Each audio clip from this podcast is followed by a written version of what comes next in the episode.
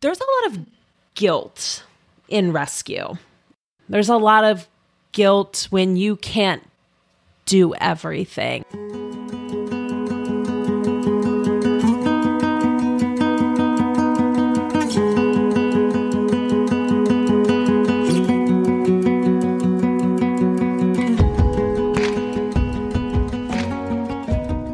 You're listening to the Believe in Dog podcast. I'm your host and resident dog mom, Erin Scott. Not only can a dog be your best friend, but I believe a dog can be a healer, a teacher, and an inspiration. I can't wait to share with you stories of how the love of a dog is changing our lives and changing the world. This is Believe in Dog.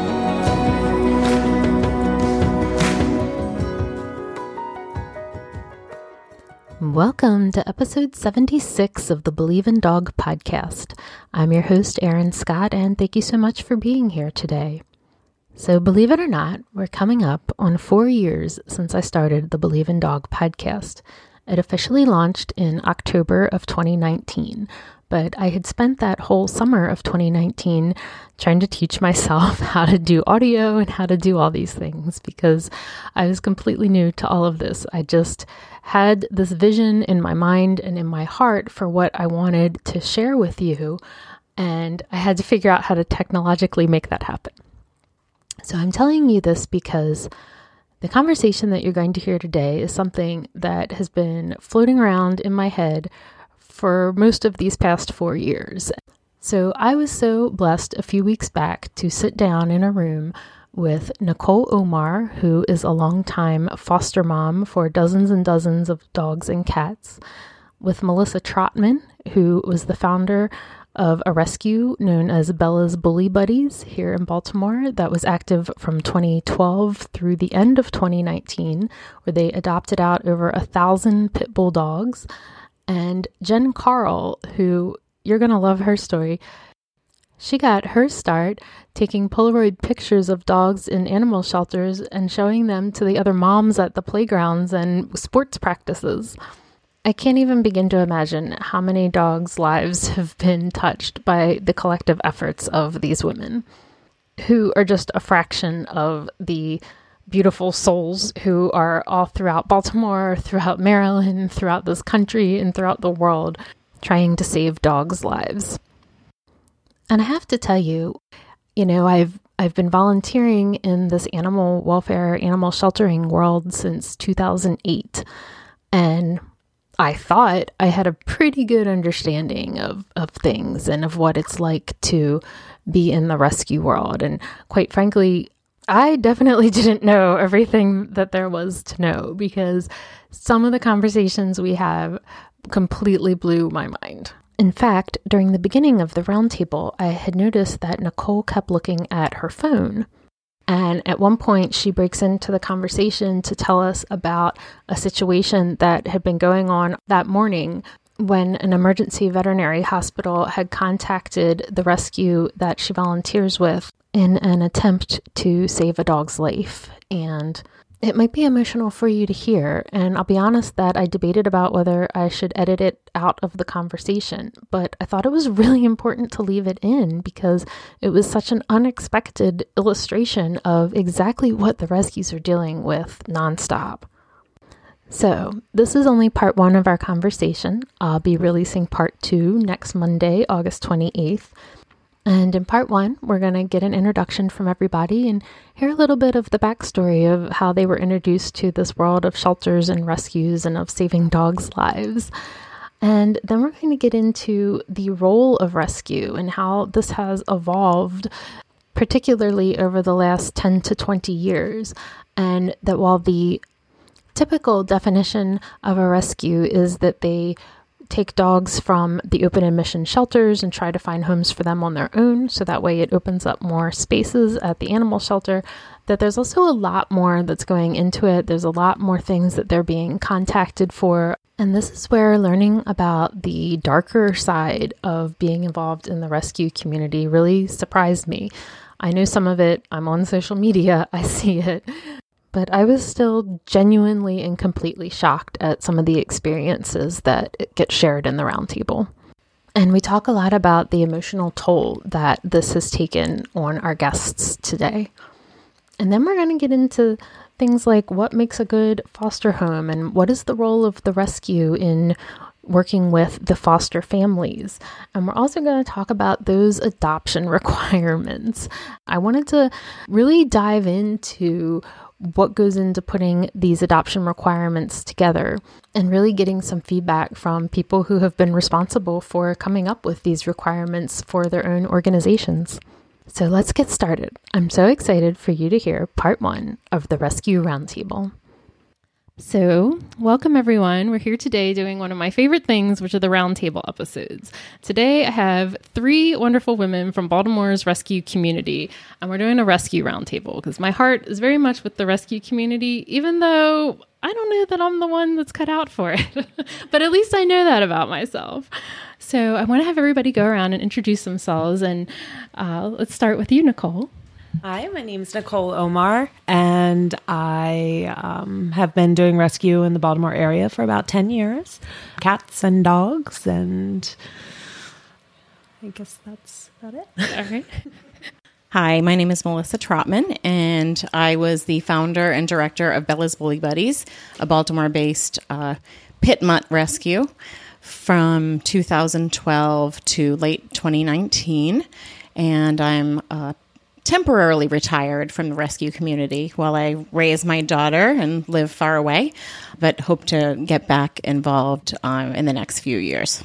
Oh, wow. I didn't know that it was only a temporary retirement. You heard it here first. I'm Jen Carle. I uh, have been nosing around shelters and rescues since 1994, and I worked as a liaison between shelters and rescues to try to get specific dogs to specific organizations that could help that dog. Um, not one of these major posting things on Facebook where the world is tagged. It was just very quiet, very specific, very talking to the actual rescue person and not being like, hey, does anybody over there have space for, or, you know, this or that or the other? It'd be like, Hey, Jessica, I think I've got a dog that maybe you could help with. If you can't, could you let me know who can? So it was very tailored and nice. And we got a lot of dogs moved that way. And then I was asked to step in as the uh, interim executive director of Tara's House um, six years ago, or five and a half years ago. And that was actually really awful. Like, I don't know how executive director people do that because that's that's a lot of work. Um, and it's really not as much fun. you don't get to like play with dogs. It's a lot of administrative stuff. So I ended up becoming the director of operations, which is a lot less answering emails and a lot more playing with dogs, which I prefer. So, um, yeah, so I've been doing that. So, what was your introduction into the rescue world? So, you know, I I think it was back in 2008. I first got started in this kind of animal welfare community, and I have this very vivid memory. It's uh, when does Recycled Love? I don't even know if they're still around, but uh, I was at this meeting and Karen Reese was there and we had like been trying to get like this group of people together and all of a sudden she's like, "Oh, there's a dog. I got to go." And that was like my first understanding of like, "Oh, this is what this is like an on-call lifestyle, you know?" And that's where I'm kind of like, "Oh, I think I have other skills that can be put to use, but I don't know that I you know, I don't have a lifestyle where I can like be on call and leave and go go right, you know, this minute kind of thing." So so what was your like kind of introduction into all of this? Um, so I adopted two cats from a rescue, and the foster had started talking to me about fostering. And we at that time were moving into a larger home than our town home, had a nice yard and, and such. So I um, contacted the rescue she was working with, which was Bella's Bully Buddies. And then we started fostering. I had an eight month old baby um, two elementary age stepchildren and a few dogs and cats of our own. And from there, it just took off. It was our passion and we loved it. So, how did you get started, Melissa? So I uh, adopted my first dog ever in my life in 2010. And that was from the Baltimore Humane Society. And I had been thinking about it for a while. And uh, my family decided it was time to do that. And so we went looking there. And I really didn't know anything about dogs or shelters or rescue or anything. I had never had a dog in my life. And we were talked into adopting the dog who had been there the longest and who, you know, had some behavioral issues. Nothing too serious, but because he had been cooped up in a shelter for a very long time. And uh, so it was sort of trial by fire. You know, we brought him home. I was extremely naive. I remember, like, I don't even remember if we had a crate and it wasn't required. And I don't think anybody told me I should do that first. I mean, it was like learning every single little thing the hard way. Yeah. And we figured it out and we got connected with some great trainers and, you know, we, we worked things out for him. And uh, about, let's see, so that was in the spring of 2010. And then by the end of the summer, I was sort of deeply entrenched in uh, as a BARCS volunteer and just sort of getting involved in understanding how rescues work and what their role is and, you know, all that kind of stuff. So I got pretty heavily involved with BARCS quickly and, you know, was a dog walking volunteer and then learned how to run play groups. So did some of that and that was a lot of fun and uh, just developed a wonderful group of friends, you know, who were involved um, in dog walking and doing events for the shelter. And I just really loved it. So in the fall of 2010, I started doing transports. So to transport dogs from shelters to, you know, down to Virginia to go along their way to somewhere else to a rescue or a home. And uh, I was asked to volunteer for this big move of many dogs who had been pulled from BARCS by a rescue called Tara's Babies, which has since closed. And um, they were run by Buddhist monks and nuns. And they had a part of their organization was located somewhere in Maryland, and so they had heard BARCS was in big trouble and just had more dogs that they could than they could accommodate. And so they pulled a whole bunch of dogs from the shelter. And I think they had been told by some local people in the community that it would be really easy to find fosters for this do- these dogs. And as we all know, that's not true at all. uh, it was not easy. Uh, the dogs all ended up in a boarding facility.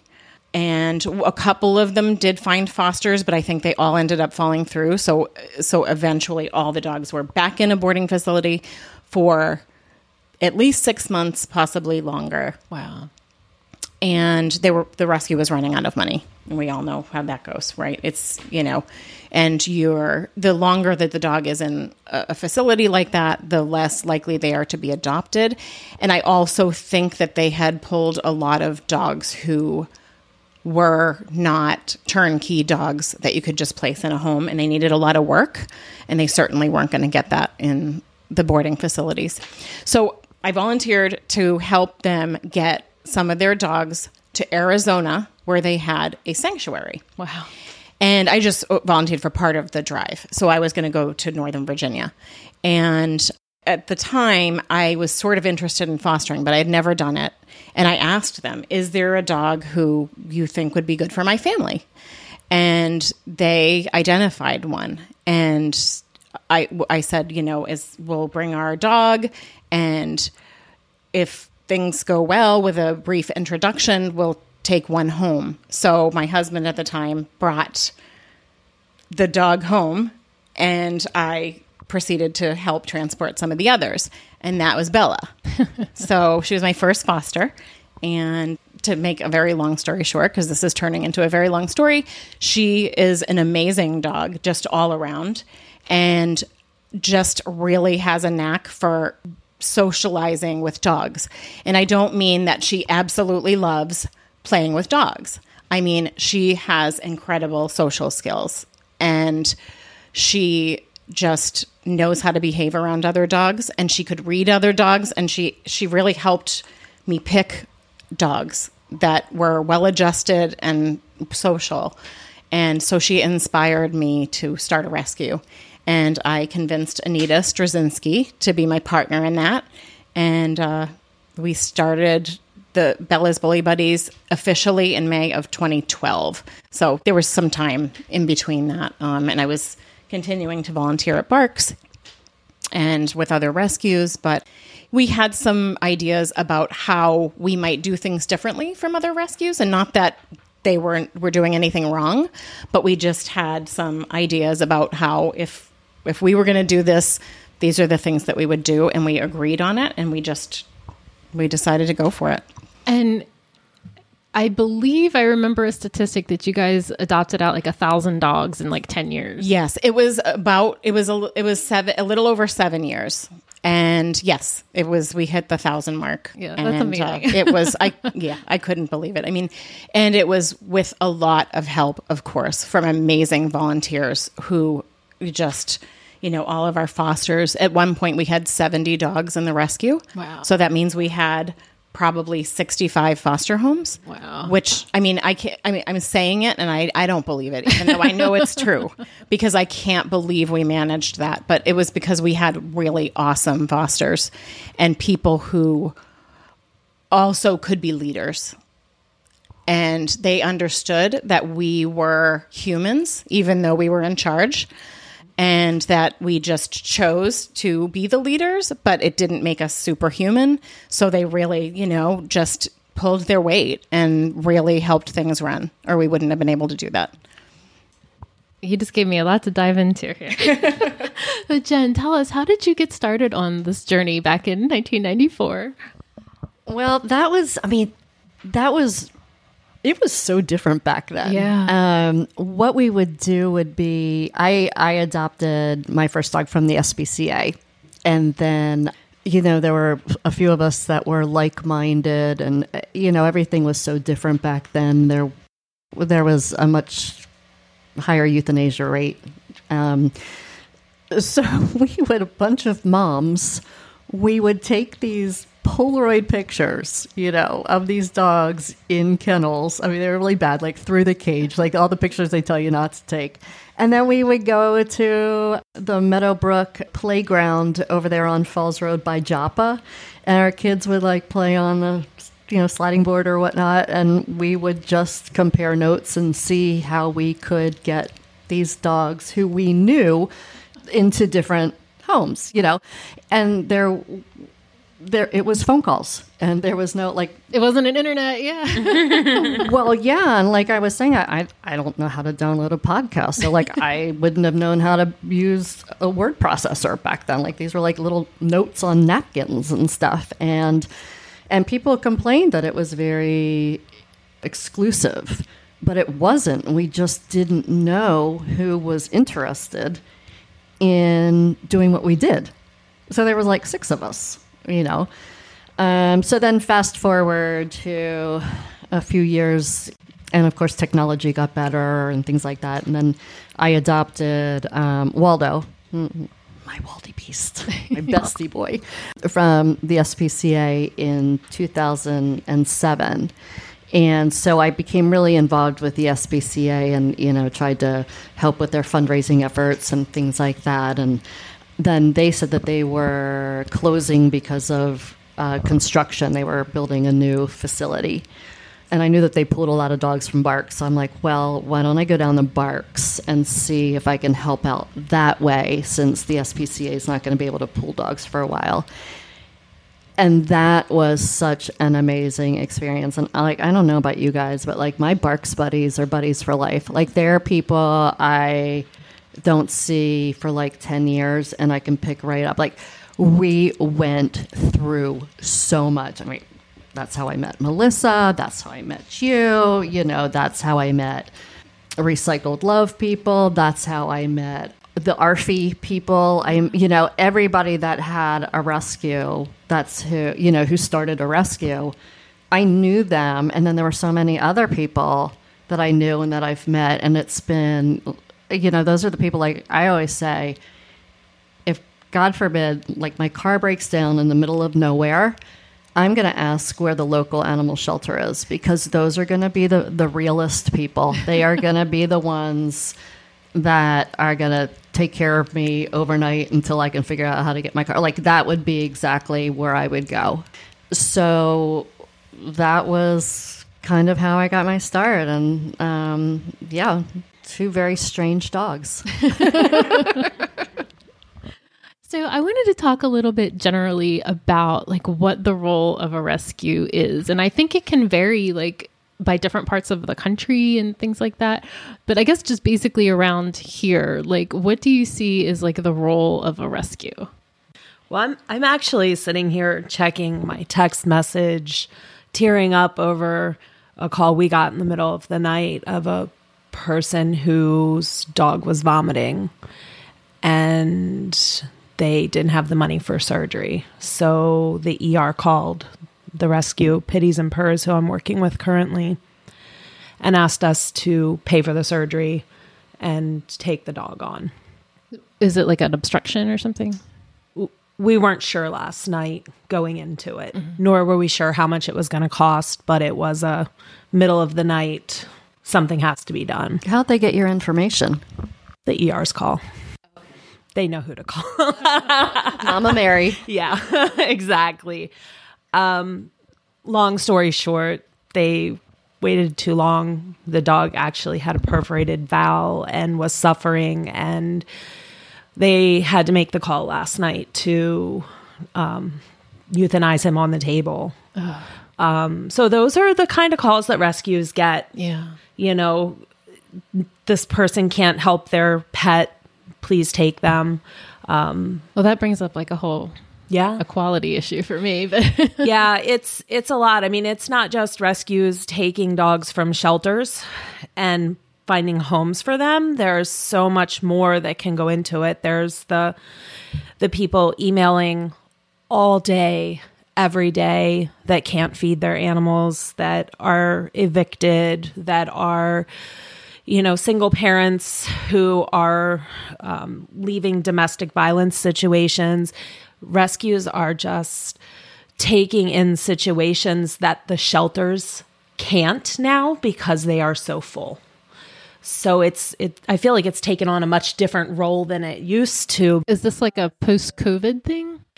I mean, I think we kind of call everything a post COVID thing at this point, but I mean, there were a lot of adoptions during COVID statistically, but I, I think it's probably just what was going to happen anyway. I mean, there's there's no room at the shelters. So and a lot of people are under the misunderstanding that shelters automatically will euthanize animals if they take them there as Yeah. well. So they reach out to rescues. And and honestly, there was a time when that was the case, going back twenty years or so here. Well, I mean, and they're so overcrowded now. I'm Yeah. not sure that that's not going to happen at this point. I mean, but not when you walk through the door. There's Well, evaluation I mean, they- stuff. they're- yeah. uh, you know, the shelters that are obligated to take in all animals that come through animal control. I mean, that's not going to leave a lot of room for people who are surrendering their pet. There's no room for the dogs that are coming in that are strays, and these are companions, you know, coming in with their humans, and the shelter isn't equipped to help. And I don't, and I don't think that's I think that's just a space issue. So yeah, I think it would make a lot of sense to reach out to rescues. But I have not seen any COVID returns. I have not seen a single. Yeah. Like that is not why we're getting all of these SOS calls Okay. and email. I mean, I I say no a hundred times a week, and that is not a good feeling when you know you're supposed to be helping. Mm-hmm. But I think the economy has a lot to do with it as well. I'm, I'm, you know, we're seeing a lot of people that have to move. They can't afford where they live anymore. You know, they've lost their jobs, things like that. I think, uh, I think that that's you know a big reason that we're seeing so many animals in need right now. So going back, like since you've been in this world longer, what did you see as the role of like a rescue, you know, 20 years ago or just over these last couple decades? Like I feel like um is it always just to get help get more dogs out of the shelter and find home for them or or what do you see that function? Um, well, starting, I feel more knowledgeable talking about like from the mid 2000s um, because things just got so much better as far as technology and you know more people realizing that there's a, a problem, more people wanting to help. Uh, Still, a lot of people, you know, a dog would run away or a cat would show up on somebody's doorstep and they would just keep them so there's been a lot of education, you know, that that has sort of evolved during the years. Plus the fact that our pets are our companions. We call them fur babies. Ugh. um, but I will never say None of that. us do. we, but, but we don't leave them outside, you know, because they're dogs. That's what they do. We'll bring them in if it's cold. I mean, you know, the the pet store industries have exploded because now we get to dress them up and I'm very guilty of dressing up Raven Ann. She loved it. But anyway, Penny loved it. but I mean, you know, now I would totally get like the side eye and I have to sleep with one eye open if I had to dress but I feel like rescues were. I I feel like there was a lot of heroics. Like I feel like people who said that they were involved in rescue really felt like they were wearing capes. I mean, and I would see. I mean, uh, did you guys ever see all the fights that would happen in the in the BARCS reception area when a dog that was going to get rescued ended up being adopted, and the rescue would like fight the adopter because they said they wanted that animal, Oh, and the rest of us are like, the animal's leaving the shelter, so why do you care? You know, the rescue wanted that because it made them look good, it made them feel good, and I think we've seen that. There's so many lows in rescue that your highs are saving a life, and then so you keep doing it, and then you get yourself into real trouble. So I think that there's been a lot of uh, there was a, a lot of lack of management um, whatever that really means. I, you know, there, there there weren't necessarily the boards that there are. There weren't necessarily the team leaders as they were. You know, it'd be like one person that's like, "Oh, this is my rescue. I can do what I want." Well, okay, but I mean, having cats under your bed because you have no place to put them is is that really the answer? I mean, is yeah, you you pulled the animal, but have you made a difference? So I, I think now rescues evolved to the point where there are checks and balances, and I feel also that rescues are so awful to other rescues that it's kind of worth taking note to see okay is the, is there an area where I can improve? In you know obviously some of these issues are enormous and some of them are really petty but when they I happen to scroll through on Facebook and I see something I think you know that's that's a good thought let me ask and see if this were a situation that we were dealt with would we be able to handle it so I try to use the other rescues as open mindedly as possible so that I can learn from them. I think I just wish that there weren't as many as there are. There were so few rescues 10, 20 years ago that we all worked together. And now there's so many rescues, and I feel very few of us work together. I mean, I feel very, very fortunate that Tara's House has so many great relationships, and they ended up, you know, staying as friendships. I mean, it's also part of BARCS because that's kind of like where ground zero. But we, I would never burn bridges with another rescue because we all have something to offer. I just wish it weren't so shitty. So I guess you bring up a good point. I mean, most rescues are just born out of somebody who sees a need to help animals and they want to do it. And it doesn't necessarily mean that you know how to run an organization or that you like have experience in like nonprofit management or people management. It's just it's all done kind of by heart. It's primarily women. and and there aren't any like real like qualifications or, or anything. It's just people trying to make a difference. And sometimes that can go really, really well and sometimes it can't. So yeah, you touched on this issue of like the infighting, and that's something I definitely wanted to cover because it's it's something that has kind of like made me not want to get more involved than I already am, quite frankly, because I I don't like drama, you know. I don't like want to have that in my life, you know. and, um, so where where do you think like what are are the most common reasons that you think there are like infighting? Like, is there like if any theme like overarching themes of like too many people commenting on social media posts that they don't really know the story about would solve a lot of them. Um, there's a lot of emotions yeah that go into animals that people are very emotional emotional about animals and the story with that animal. So a lot of times you will see an animal promoted on these sites that are meant to get the animal out there for a rescue to pull. And you have a lot of people who are kind of on the outskirts of rescue who will a lot of times start getting overly involved when they're not making the decisions. And then there's a lot of chatter on social media about what they feel like should have happened. A lot of somebody do something oh people. yeah I see that all the time. That is the worst. and yet they're not that somebody. Um, Or they could a- be. there's a lot of there's a lot of guilt in rescue. Um, there's a lot of guilt when you can't do everything, and that promotes a lot of emotion.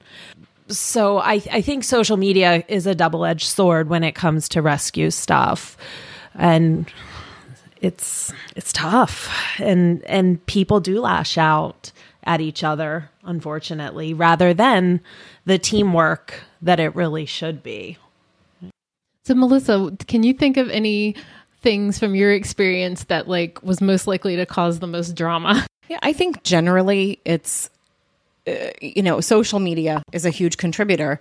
And I mean, when you look at social media in general and how people seem to not be able to tolerate differences of opinion anymore or differences in beliefs, I think that is very much what happens in the rescue world where, you know, I started a rescue because I felt like I had ideas about how a rescue should be run and not that other people were doing it wrong, but that I thought this there's a need for for this kind of mm-hmm. rescue. And you know, I think that there's people who maybe didn't agree with the way we did some things. And uh, just because that's not the way they did it.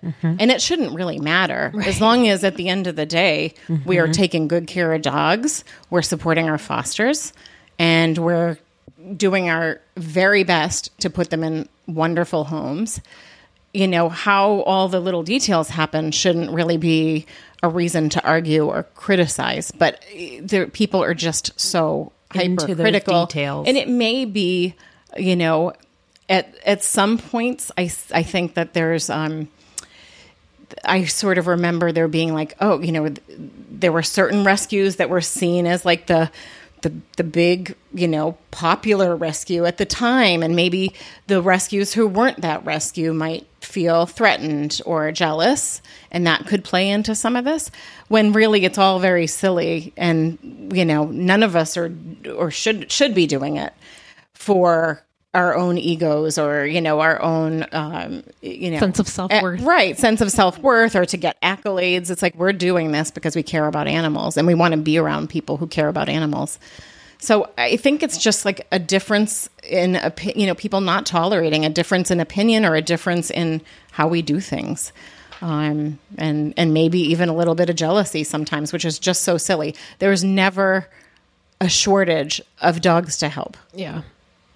so you know I, I don't i don't understand that. I found that very difficult to deal with. That was one of the most stressful parts of rescue was not feeling supported by people in the community at times. Um, and I don't mean to say there wasn't incredible support from so many, but you know, when you are working so hard and you're volunteering to basically do a full time job on top of your full time job and your family, and you're being criticized and attacked by people who are in the community who should be supporting you, even if it's only a few people, it hurts. And it's not something that I could recover from easily. And I think that, you know, I, I tried my best and I definitely, you know, picked myself up by my bootstraps and kept going, but it bothered me. And I think that, you know, anybody who's doing this has some level of sensitivity to animals and humans and you know you want to be helpful so feeling like that was not was not fun that was that was a really hard part of rescue now jen we were joking um you know like you're like oh i'm totally fine being in a room with people that don't like me or, or you know things like this like stop it. I mean i feel like that's part of that thick skin that has to develop right? Like that you know when you do this for a long time that you know you're probably going to piss some people off and you got to be able to keep focusing on the dogs to keep going. I don't care what people think about me sorry to those people that think i i do I, I and i i do I, I care for and like a lot of people but i can't even think of anybody whose opinion matters to me i'm just shocked at how many people in rescue get death threats Wow. I mean, really? Mm. Like, you don't, you're not terrified enough, wondering if the dog that you said that you would pull as a last resort, what, what if you actually slept and you missed that call? That you're the rest, you know, because I think we've all got, please get this, this dog now. What if I slept through that? So I'm already, like, the anxiety is already up to here thinking that I may have killed a dog but I have to worry about somebody killing me. Mm-hmm. Where in the rule book is that? Like, nobody tells you that that is a real possibility. That's blowing my mind right now. And I know um, I've been I've been with Tara's house off and on for m- many years, and I just kind of just like once I started my Reiki practice, I kind of just just got away from rescues just so I could kind of build up my practice. And I, you know, just kind of was like on the periphery of Tara's house. But what we did, and it worked so well, and I wish more people did it, we would do dog swaps with other rescues. Like, Arf got a dog that was, uh, I think, like too big, or I don't know what the issue was, but I mean, the dog was perfect for Tara's house. We were like, yeah, bring it. And then we had like this little snappy snapper thing, and we were like, mm. and you know, Erica was like, come to mama. So I was like, all right, works. Um, you know, and I, I think uh, that that is I, I wish we could do that more that's something that's not seen very often and i just don't know and that why. would be amazing i just yeah. don't know why and i mean we've had dogs that I've said, you know, I think that such and such rescue might be better prepared. I'm going to reach out to them if, if for no other reason than to just ask for suggestions for how we can best help this dog while it, he's in our care, you know. Like, they really know what they're talking about. You know, what do you think? No, no, this is our dog, our responsibility. I don't, you know, I'm like, okay, that's fine you know, ultimately at the end of the day, it's your decision. I'm just throwing out ideas. But I mean, it worked. It worked so well. We we worked with uh, Recycled Love for a dog. This dog had two rescues. There was another dog that had like three rescues. It was like we all worked together for the sake of the dog. We didn't care who got the adoption fee. We didn't care about any of that. We just wanted the dog, you know, like, hey, dog, you're living your best life because you've got three rescues that know what they're doing.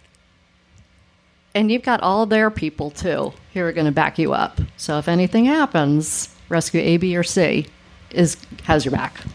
You know. So I just kind of wish that it were more like that because there there is a. It's just it's just so ugly. It's so ugly. You know, even people on your own team can just really do things to to screw things over just because they don't like somebody. And uh, it just seems to me that it would be so much easier just to leave than to try to stir up things. Because then that's a whole other thing, you know, because saving lives, you have to do it quickly. Like, you can't be like, you know, having this discussion about who doesn't like whom when you're about to step out the door to drive to, I don't know, somewhere in Delaware or wherever your your shelter partner is to pick up a dog. It's like, you know, you can't your your heart and your brain can't do both things. So I have just found it easier to just tune out people because if I cared what people thought, I'd have been dead long ago. You know, I would have just been, I would have just like jumped off a cliff.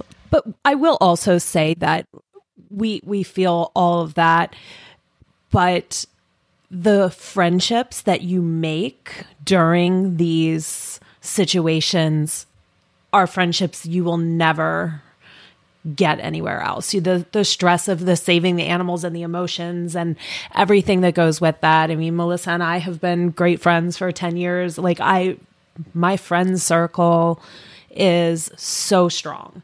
And like you said, if you your car broke down, you would stop at the shelter because those are the people that are going to help you. And the family feel that comes from being involved in a rescue really helps you get through those tough things because you know did you see what that bitch said about us? You know and like there is no tighter group than a group of rescue women who are in it for the right reason.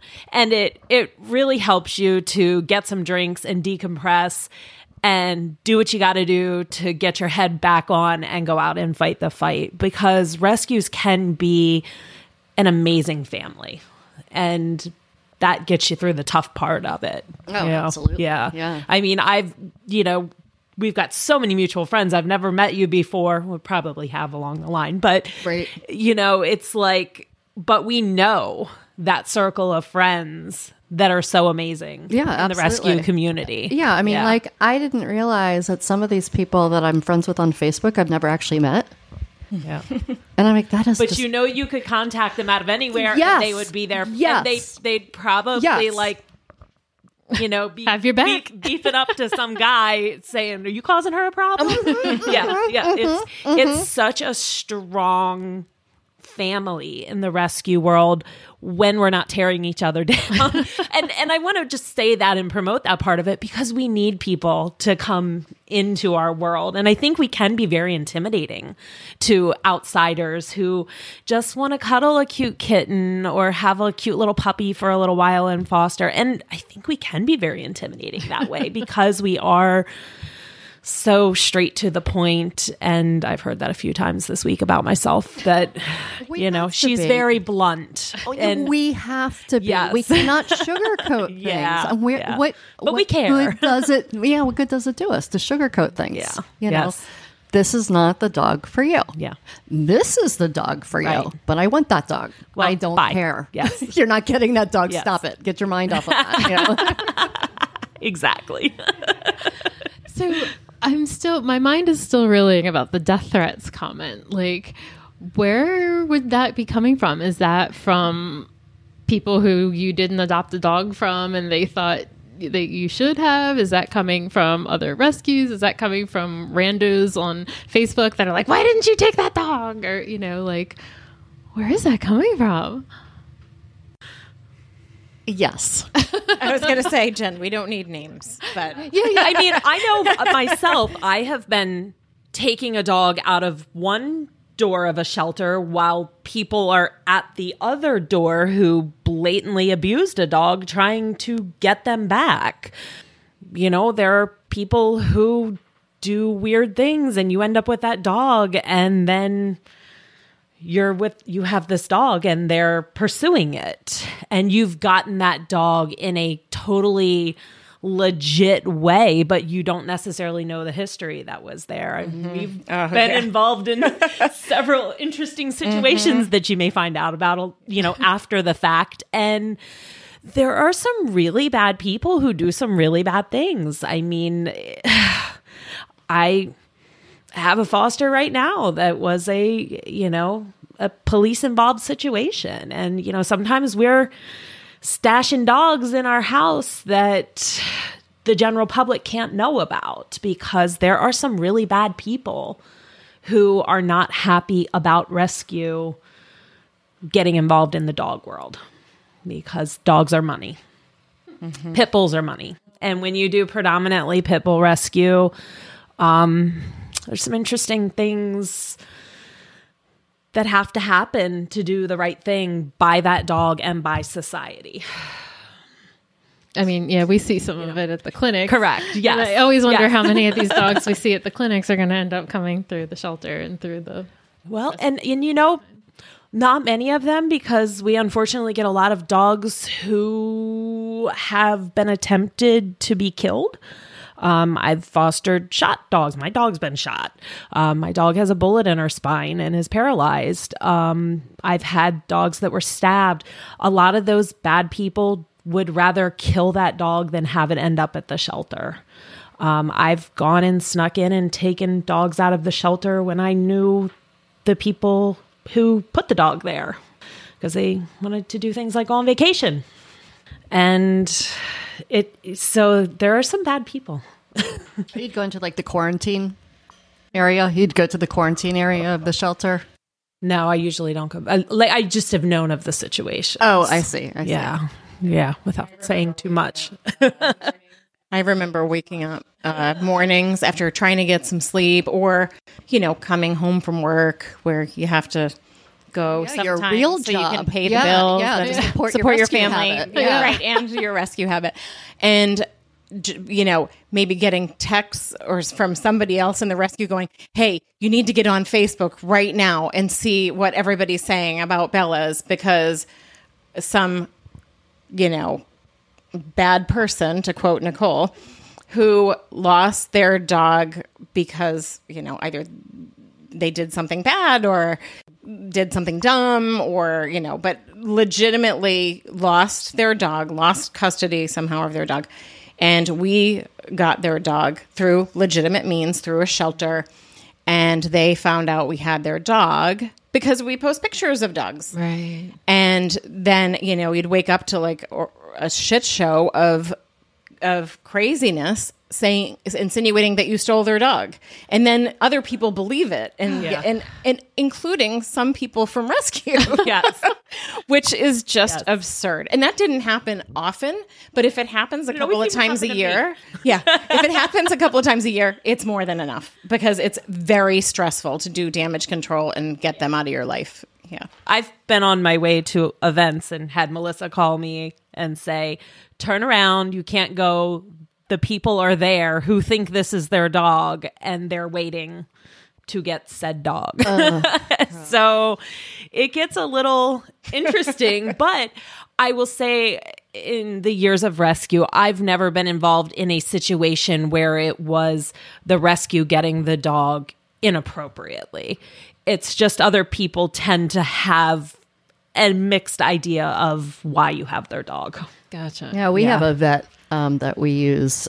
And when the shelter says we've got a problem, you know, with this cruelty case or whatever it is, you need to get the dog now. We take the dog to that vet because they require a password. So that Yeah. dog is in, there's, you know, you have to have a list of the names of people that are allowed. And one time I forgot to put the name of the foster. And they're like, can, can, can you call him? I was like, oh shoot, yeah, yeah, yeah, yeah, yeah. Gotcha, gotcha.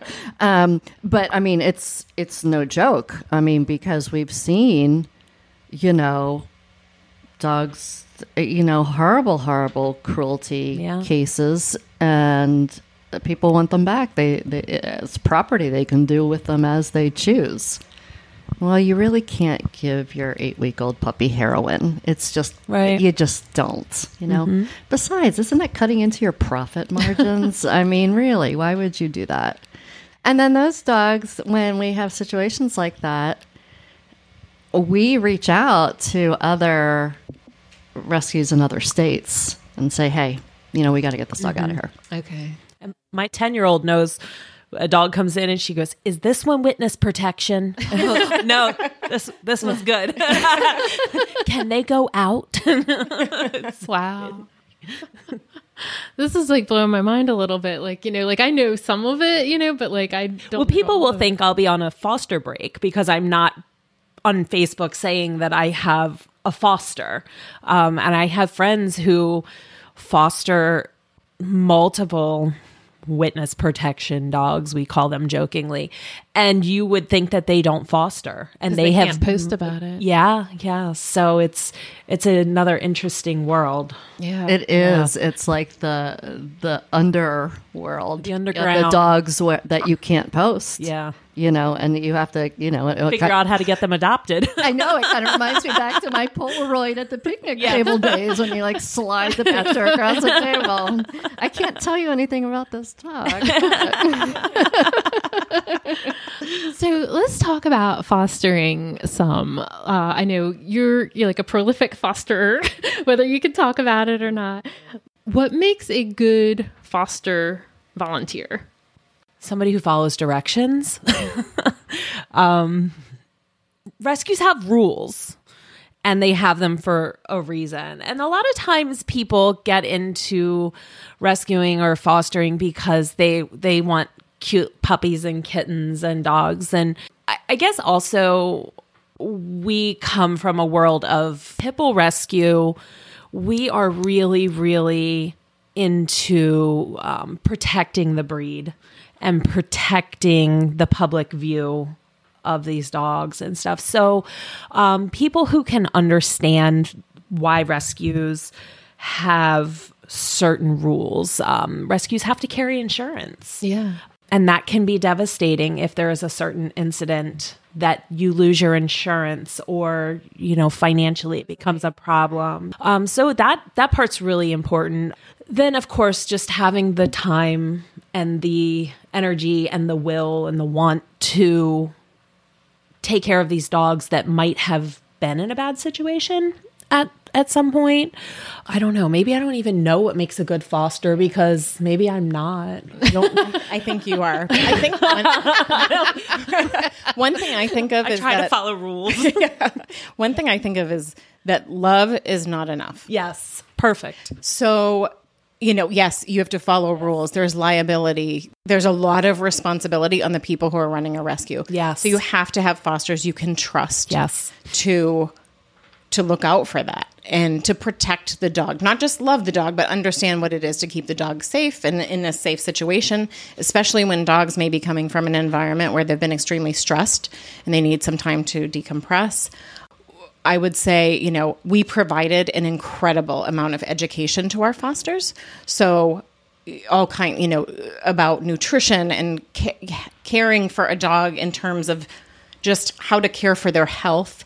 Um, training with wonderful local trainers who volunteered their time, which was just an incredible donation from them. Um, but all of our fosters had access to education and training. And I think a good foster is somebody who understands that it's their responsibility to really learn about dogs and not just love a dog. So, you know, to have to learn about how to do basic training with a dog and how to provide just a healthy environment, whether it's, you know, nutrition, grooming, whatever the needs are. But you know that they don't always have to be told and micromanaged by the people who run the rescue because then it's just too much. You know a couple of people can't take care of you know 30 40 dogs. The fosters have to take on that responsibility. And yes love is important but it's not enough. But and also your your job as a foster is not to make this dog um, work for your household. Your job as a foster is to make this a dog that is going to work for an adopter's household. Uh, you know, one of our big rules is crate training, house training, manners, uh, you know, basic obedience. And that's because while you may want your dog to sleep in bed with you, the adopter may not. So, knowing and I, and that is really hard for a foster to get into their head that this is not making this dog your dog. Um, my dog sleeps in bed with me. My fosters do not at all. My fosters are crate trained and they sleep in a crate when I leave the house, and my dog does not. So, getting that reality that the rescue is asking you to do things for a reason because they have been through this and they know what needs to be done to be able to make that dog adoptable and safe to go into another home. We call it shelter guilt. Yeah. When people Yeah. get a dog right from the shelter and they go, Oh, you poor thing, you've been in this cage, so I'm not going to crate you. And yes, you can sleep in bed with me, Yeah. and here you can be on the couch. And, you know, you just have this entitled Yep. Yeah. jerk of a dog. Yeah. and then we have to like do like the situation like they were when they were in the shelter. You know no you create them. You do this. You you know you have boundaries you know. Nothing in life is free. That is like one of our big things that we hand out. I mean that's one of our uh, like 20 handouts that we give to our fosters and to our adopters. You do not get to be the one who spoils this dog. You get to be the one who gets to, that gives the dog a home environment period. You know don't worry about the shelter guilt we got that that kind of Right. and that kind of structure really helps the dogs adjust so much more quickly Yes. too. absolutely i think and yeah once they know what's expected of them it makes things so much easier if they if the dogs don't have rules they come up with rules on their own and hey who who you know i kind of like my couch cushions The foster I have now, the first night I got him, screamed for eight hours straight in his crate. And I sucked it up and I dealt with it. And the second night, it was only like three hours. And by the third night, he was a dream. But, you know, there are people who that first night are going to cave. And mm-hmm. you have to be that person who's not going to cave to these dogs because they're like children and they're like toddlers. And, you know, Tough love. Yes. Let them Yeah, cry so it they out. they'll cave or they'll give you the dog back. Yes. well and I that's can't the handle thing and this. sometimes we'll say okay clearly this dog is not working for you right. you're approved as a foster. We can give this dog to a different foster if you can foster the dog that they have. No, I want to pick out my own dog from the shelter. I'm like, okay, This isn't your dog. That's not what this is. you know, you're like, thank you. If you want to, why don't you just go to the shelter and foster for them? That mm. might be a little bit But easier. if they understood how rewarding it was to get through that tough period and to go, I did this. I made this an amazing dog that is going to be a great dog. The reward at the end is so amazing. So just finding those people that are willing to stick it out for the reward. Yeah, I, I think like with with Tara's house, we've got our fosters are everywhere from West Virginia to Anne Arundel County to you know parts of northern Virginia. So if we have a foster in Virginia who needs training, you know, it's going to take a minute because we've got to figure out who is in that area. I mean, I've been driving to Anne Arundel County quite a bit this week working with the fosters because I'm not really psyched about some of the trainers that are out there, and we don't have any training partners in that area. So I'll just go, um, which is which is fine. I mean, I'm glad they're reaching out, but I think if we had more I know, I guess like maybe people in a closer area. I mean, because you guys, your area of fosters and support and vets and trainers, I mean, you were all kind of in a, it, like Yeah, Baltimore for- County, Baltimore City. yeah, for, for, most part. Bella's, it was very strongly Baltimore based, and we had some people who lived a little bit outside, but they were they agreed in advance that they would come to Baltimore for the resources. And that usually worked out, and but they were few and far between people who were outside of that geographical area. We we have people in Frederick. We have you know people in Arundel County and you know Harford County, and, and it does get difficult when they're so spread out. But you know, in a time that there are so few fosters, it's it's tough, and there is a lot of getting around on the part of the administrative people who Right. are running things. Right. And a lot of times it's a, a lot of, hey, I have something to give to somebody. Is anybody going to that area? Yep. And Yep. yeah, so you make it work because we're so desperate for fosters these days. And- Yeah. And, really good fosters may be far away from you and, and it's worth it. Well, I mean, I know it wasn't always the way because, um, I mean, you know, Pitties and Purrs would reach out to us and say, hey, you know, we've got this foster in in Frederick. That's not our area. Mm-hmm. You know, yeah. do you want to take them on as one of your fosters? I mean, do you love that? Like, that's when rescues work together. Yeah. Yeah. Our, foster, our foster is fabulous. They're just too far away. So, would you like them? Yeah. Like, we need more of that. Yes, we you do. Know? We we absolutely do. Yeah. And so, what about when you are a foster? Like, what is a good expectation to have of the organization? Like, what should the organization be providing to their fosters to set them up for success? Like, and how much thought, like, do you put into these things? our fosters have a lot of uh, responsibility, but we couldn't do it without them. Like the our fosters will write the bios for the dogs. They'll take the pictures. They um, have access to all of the vet partners. We just ask that they go to a vet that offers the rescue discount um, because we pay for that. We pay for food, um, you know, everything like that. And if we find, I know in the past, if we found, if there was a great adopter for a dog that was in foster, we would just tell the foster, come to this, you know, bring the dog to the event because the adopter's going to meet the dog and take the dog. And we don't do that anymore. I would, we have the adopter meet the dog. We have the adopter, you know, at least you don't, we don't typically do same day adoptions. And the foster, it doesn't matter how good they look on paper. It does not matter how great the background checks are. It doesn't matter who their friends are, who their references are.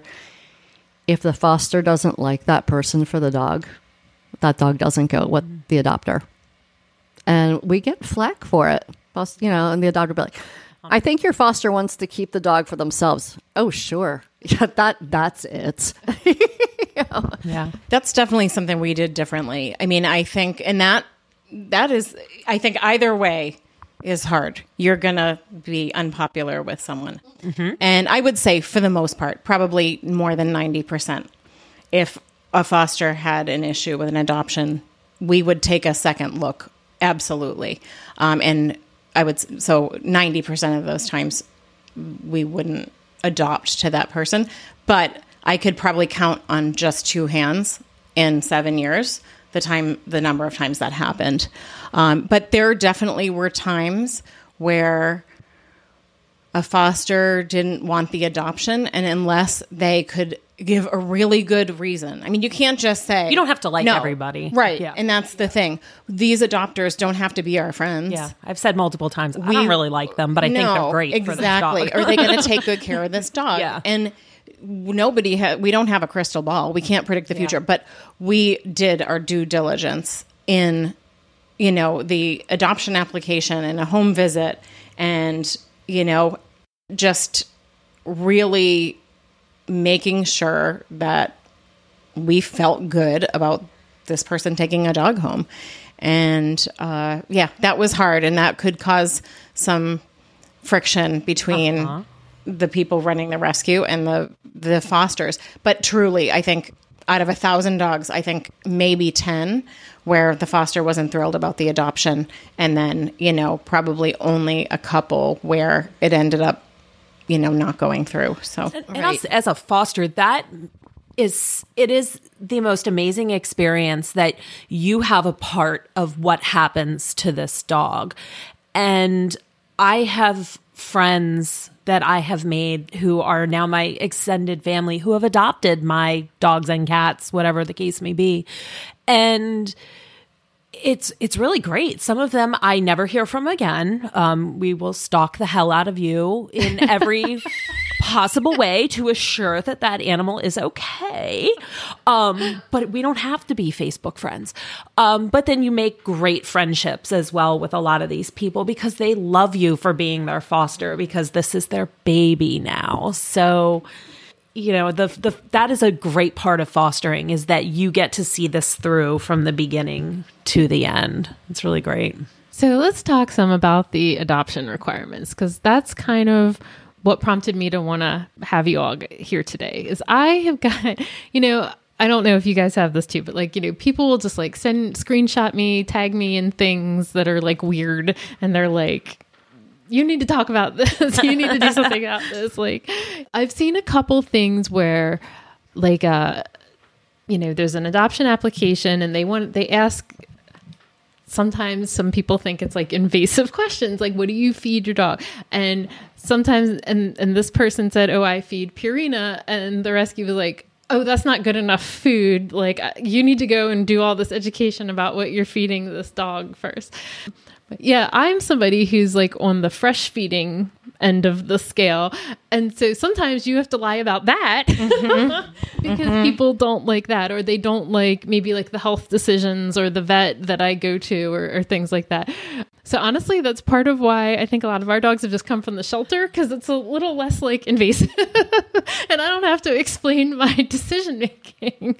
You know, I've heard other people, um, you know who who think like oh this is like too long of a process or you know why did they make it so difficult? Why am i getting turned down? You know but like on the other end right like the rescues you guys have been doing this a long time. You kind of have your system for weeding out people that aren't going to be a good fit, who aren't going to you know take your recommendations for like which dog they should have. I, I definitely see like both sides of it, and so I'm just curious like how you like Melissa when you just started a rescue like out of your own desire to do this. How did you come up with what the adoption requirements and process would be? So Anita and I worked very closely on that together, and um, I think it's funny because I already knew this was going to be a question. So I thought about it. And I, I mean, certainly we had a process. We had an application that was very well thought through and it was changed when we felt it needed a change. And I think that more than trying to be invasive um, or ask questions so that we could judge people, it was meant to engage the person in a thoughtful activity so they could think through the responsibility of owning a dog. And we want to, you know, we wanted people to be respectful of the process because if they weren't then it just tells you how committed they were to taking care of a dog who's who's not going to be you know everything's not always going to be perfect sometimes you know it's going to take some work and so if you're not up for you know answering some questions from people who have saved the life of this animal and you know just cared for them personally. Um, if you don't feel that you need to do anything in, in a way to prove that you are a good family for this dog. I I just felt you weren't right for our rescue because nobody was going to feel good about that. Right. You know, so I think it was really just meant to get people to think about the process. I mean, we did ask, do you understand that the average dog costs this much to care for in a year. Is that something that you're capable of providing? And it wasn't meant to be critical or judgmental of people who did not have that sort of disposable income, if you will, or, you know, however you want to put that money to put aside for the care of a dog. It's that so many times we've seen things go badly when people weren't prepared. Yeah. And it hurts the animal, it hurts all kinds of people involved when an animal either dies from not having adequate care or is given up again because the owner, you know, didn't plan or didn't anticipate what the needs were going to be. So I just feel like we were trying to get people to understand the level of responsibility.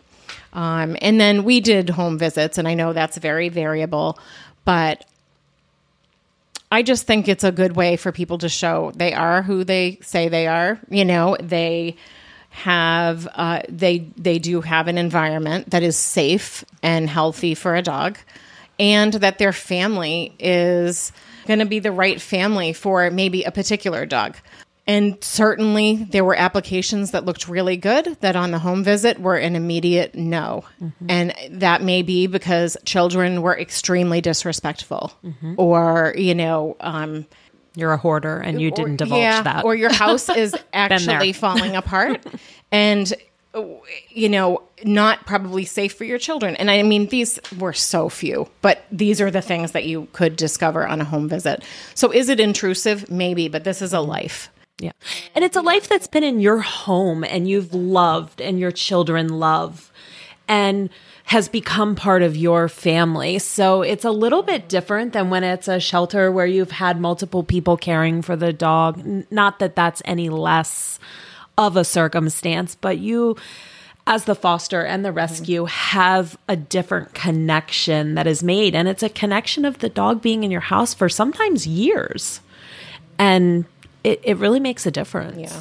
And then one of the other things I think was different about Bella's than many other rescues was that we didn't have blanket rules for many things. And that made things very hard work mm-hmm. because it required a lot of critical thinking. So, and a little bit of judgment, to be honest, right? I mean, that's just honest. But again, we didn't judge people by whether or not we liked them or they, we, you know, we could be friends with them or they would want to be friends with us. It was, do we honestly think they're going to provide a good home for this dog? But we didn't have rules about children or fences or other dogs or, you know, things like that, um, which quite frankly would have made things a lot easier if we had those rules but we didn't feel good about that and we really wanted to give everybody the best chance to give a dog a home and to for the dogs to to find a home. And i do even looking back now think if i did it again i would absolutely do it that way. Yeah. even though it was a lot of hard work and uh, but you know the volunteers who were really involved who helped us with those these processes you know i think we we all respected that this was a good way to do things and that we could be honest with each other about our opinions. And oddly i feel like although anita and i are extremely different people we really never disagreed so even if we had differing opinions going into a conversation, I think we always agreed at the end which what was the right thing to do and that was so helpful. I mean, Anita was an amazing partner in this uh, and I just I feel like she just is a person who just naturally knows how to do the right thing. So I don't know how other rescues can find somebody like that, but I was very fortunate. And usually, when you have somebody say something like, um, they said I'm not allowed to adopt the dog because of some silly reason, that's probably not the real reason. Um, there's probably a, we called your references and they said, that's my daughter and I would never adopt a dog to her anyway. I mean, there are, I promise you, it's not, we need homes for these dogs. And I promise you, it's it's not the brand of food that you're using. Um, there have been, we have an amazing adoption coordinator who can find the most interesting things about people because of simple case searches, Facebook, Instagram. And yes, while you may say you're an amazing home for this dog, your Facebook profile of you with this aggressive dog, you know, throwing up your middle finger and smoking weed with your two dogs on chains, you're not getting our dog. It's just not happening. So, there's usually something that is very triggering that has been found. Um, I've been involved in many very strange situations where things looked good on a piece of paper because you can put anything you want on a piece of paper. Um, but a phone call to the person, uh, a visit to their home, a meeting with them with the dog and the children, that's usually an interesting one. Um, that reveals a lot that you got to feel comfortable as the rescue and the foster as to where that dog's going. Where do you guys fall on whether people own their own home or not? Because that's one that I've seen. Our organization, being a pit bull rescue, you need to own your own home because of the laws like insurance and and we have so many i mean we just get emails constantly of people my landlord said i could have a dog but now they found out it's a pit bull and now i can't have it anymore and it's it's constant And you know, you constant. can find the pet policy anywhere.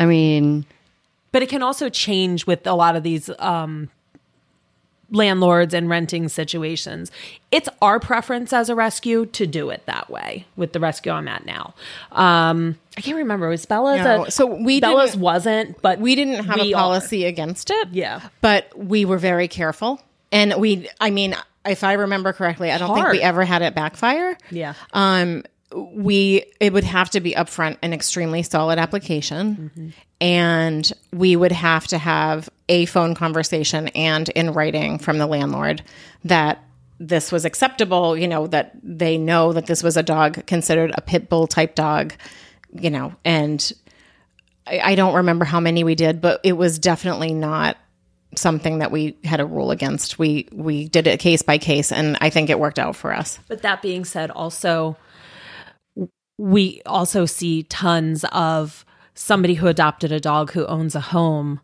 and now they've lost their house and they're renters and the dog has to come back. So is it the perfect answer? It's not. I talked to a foster from another rescue yesterday who the rescue requires a fence.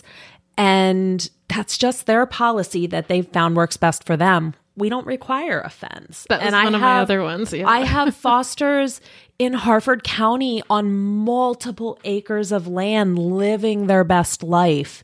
And I love that life that that dog has.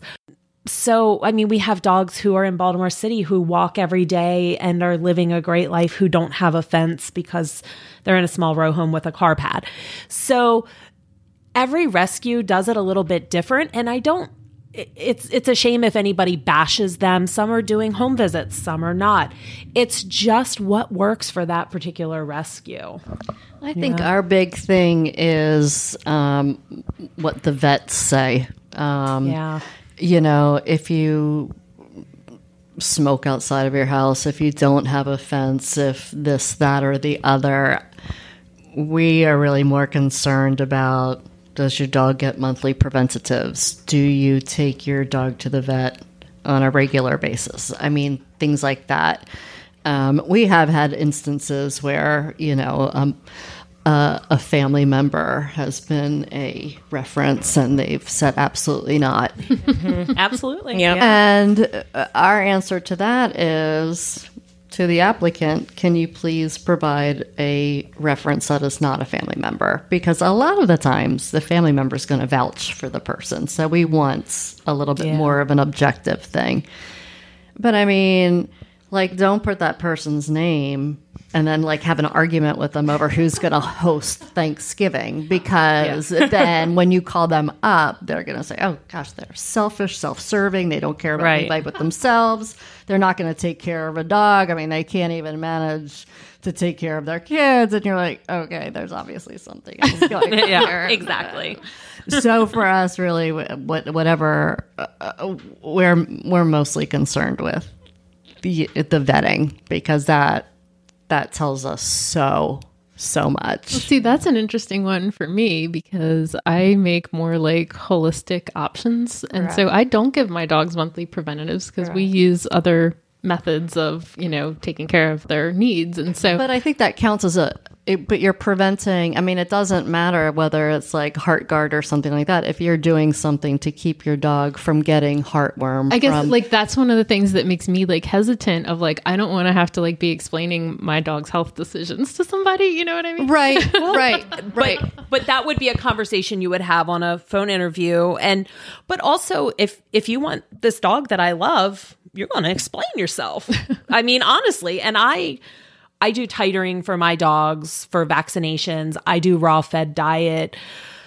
I mean, this was, you know, when we were with Bella's, we didn't do a whole lot of preventatives that were, and that was because Melissa's background. And uh, you know, those conversations I know for us happen um, that you don't do preventatives. Well, tell me about it. Well, because I work with a holistic vet that we do um, garlic supplements or whatever it will be. And and that's a conversation. And, Absolutely. you know, And there's so many, you know, uh, you know, Reiki practitioners. I mean, obviously, uh, the holistic approach is, is a really good one. So you're right. Let's have that conversation. It doesn't have to be Simparica Trio. If if garlic or whatever works, have at it. Um, we we do something similar for for flea and ticks. You know, would I be denied? I don't know because like we're still taking care of it. It's just not in a I know from form. the perspective of our rescue, that would not be a denial, but it's still a question because we've seen so many weird situations and weird people. And you know i i see uh, you know on your facebook uh, 3 months ago you posted about this new puppy but that puppy's not on your application. Why not? Oh well i mean it got sick and it might have had parvo and i didn't have money so we surrendered it at the er okay well that's a conversation we're going to need to have because you're now trying to adopt a puppy from us who may have a significant health problem. So it's it's conversation prompting I think is a lot of the application process. It doesn't mean that you're denied, it doesn't mean that you're explaining things that you shouldn't have to explain, but it a lot of times sets up conversations for other things. And you would be so surprised the things that we find by asking those questions. I think open ended questions can be really helpful. All, albeit a lot of work, like I said, like, you know, and if maybe a higher volume rescue may not be able to do that sort of thing. Yeah. Um, but I think asking open ended questions so that people have an opportunity to explain how they do things instead of saying, Do you have a fence? Yes, no. You know, or you know do you walk your dog every day? Yes no. It's like asking you know how do you provide enrichment for your dog and what would be a typical day and things like that. I think we really favored those kinds of questions and that worked for us um, because it i think sometimes people will see those questions on a an application or do you use Heartgard every month? And they will just stop the process because they're they're thinking that they're going to be judged for that and that they're not going to get the dog so they may not even complete the application. And that could be the best family in the world for a dog. And you've just missed that opportunity. So i feel like you know that's important in the application to just have it be a little more open ended so that people mm-hmm. don't feel like they're being judged on every single question.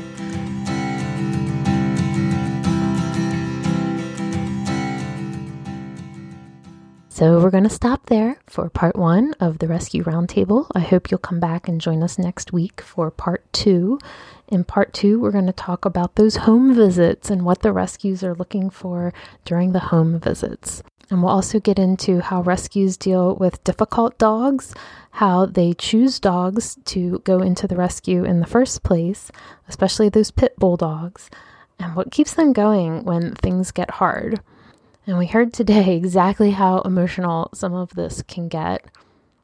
I'm so grateful to Nichol, to Melissa, and to Jen for so honestly sharing all their experiences and thoughts and emotions with us. I thought this was a really important conversation to have, and I thank you for listening. And that'll do it for this episode of the Believe in Dog podcast. If you like this episode, remember that you can always leave a five star rating and review on Apple Podcasts. It's pretty much the biggest compliment that you can give a podcaster. You can always find me at Believe in Dog Podcast on Facebook or at Erin the Dog Mom on Instagram. So until next time, this is Erin Scott sending you hugs and belly rubs.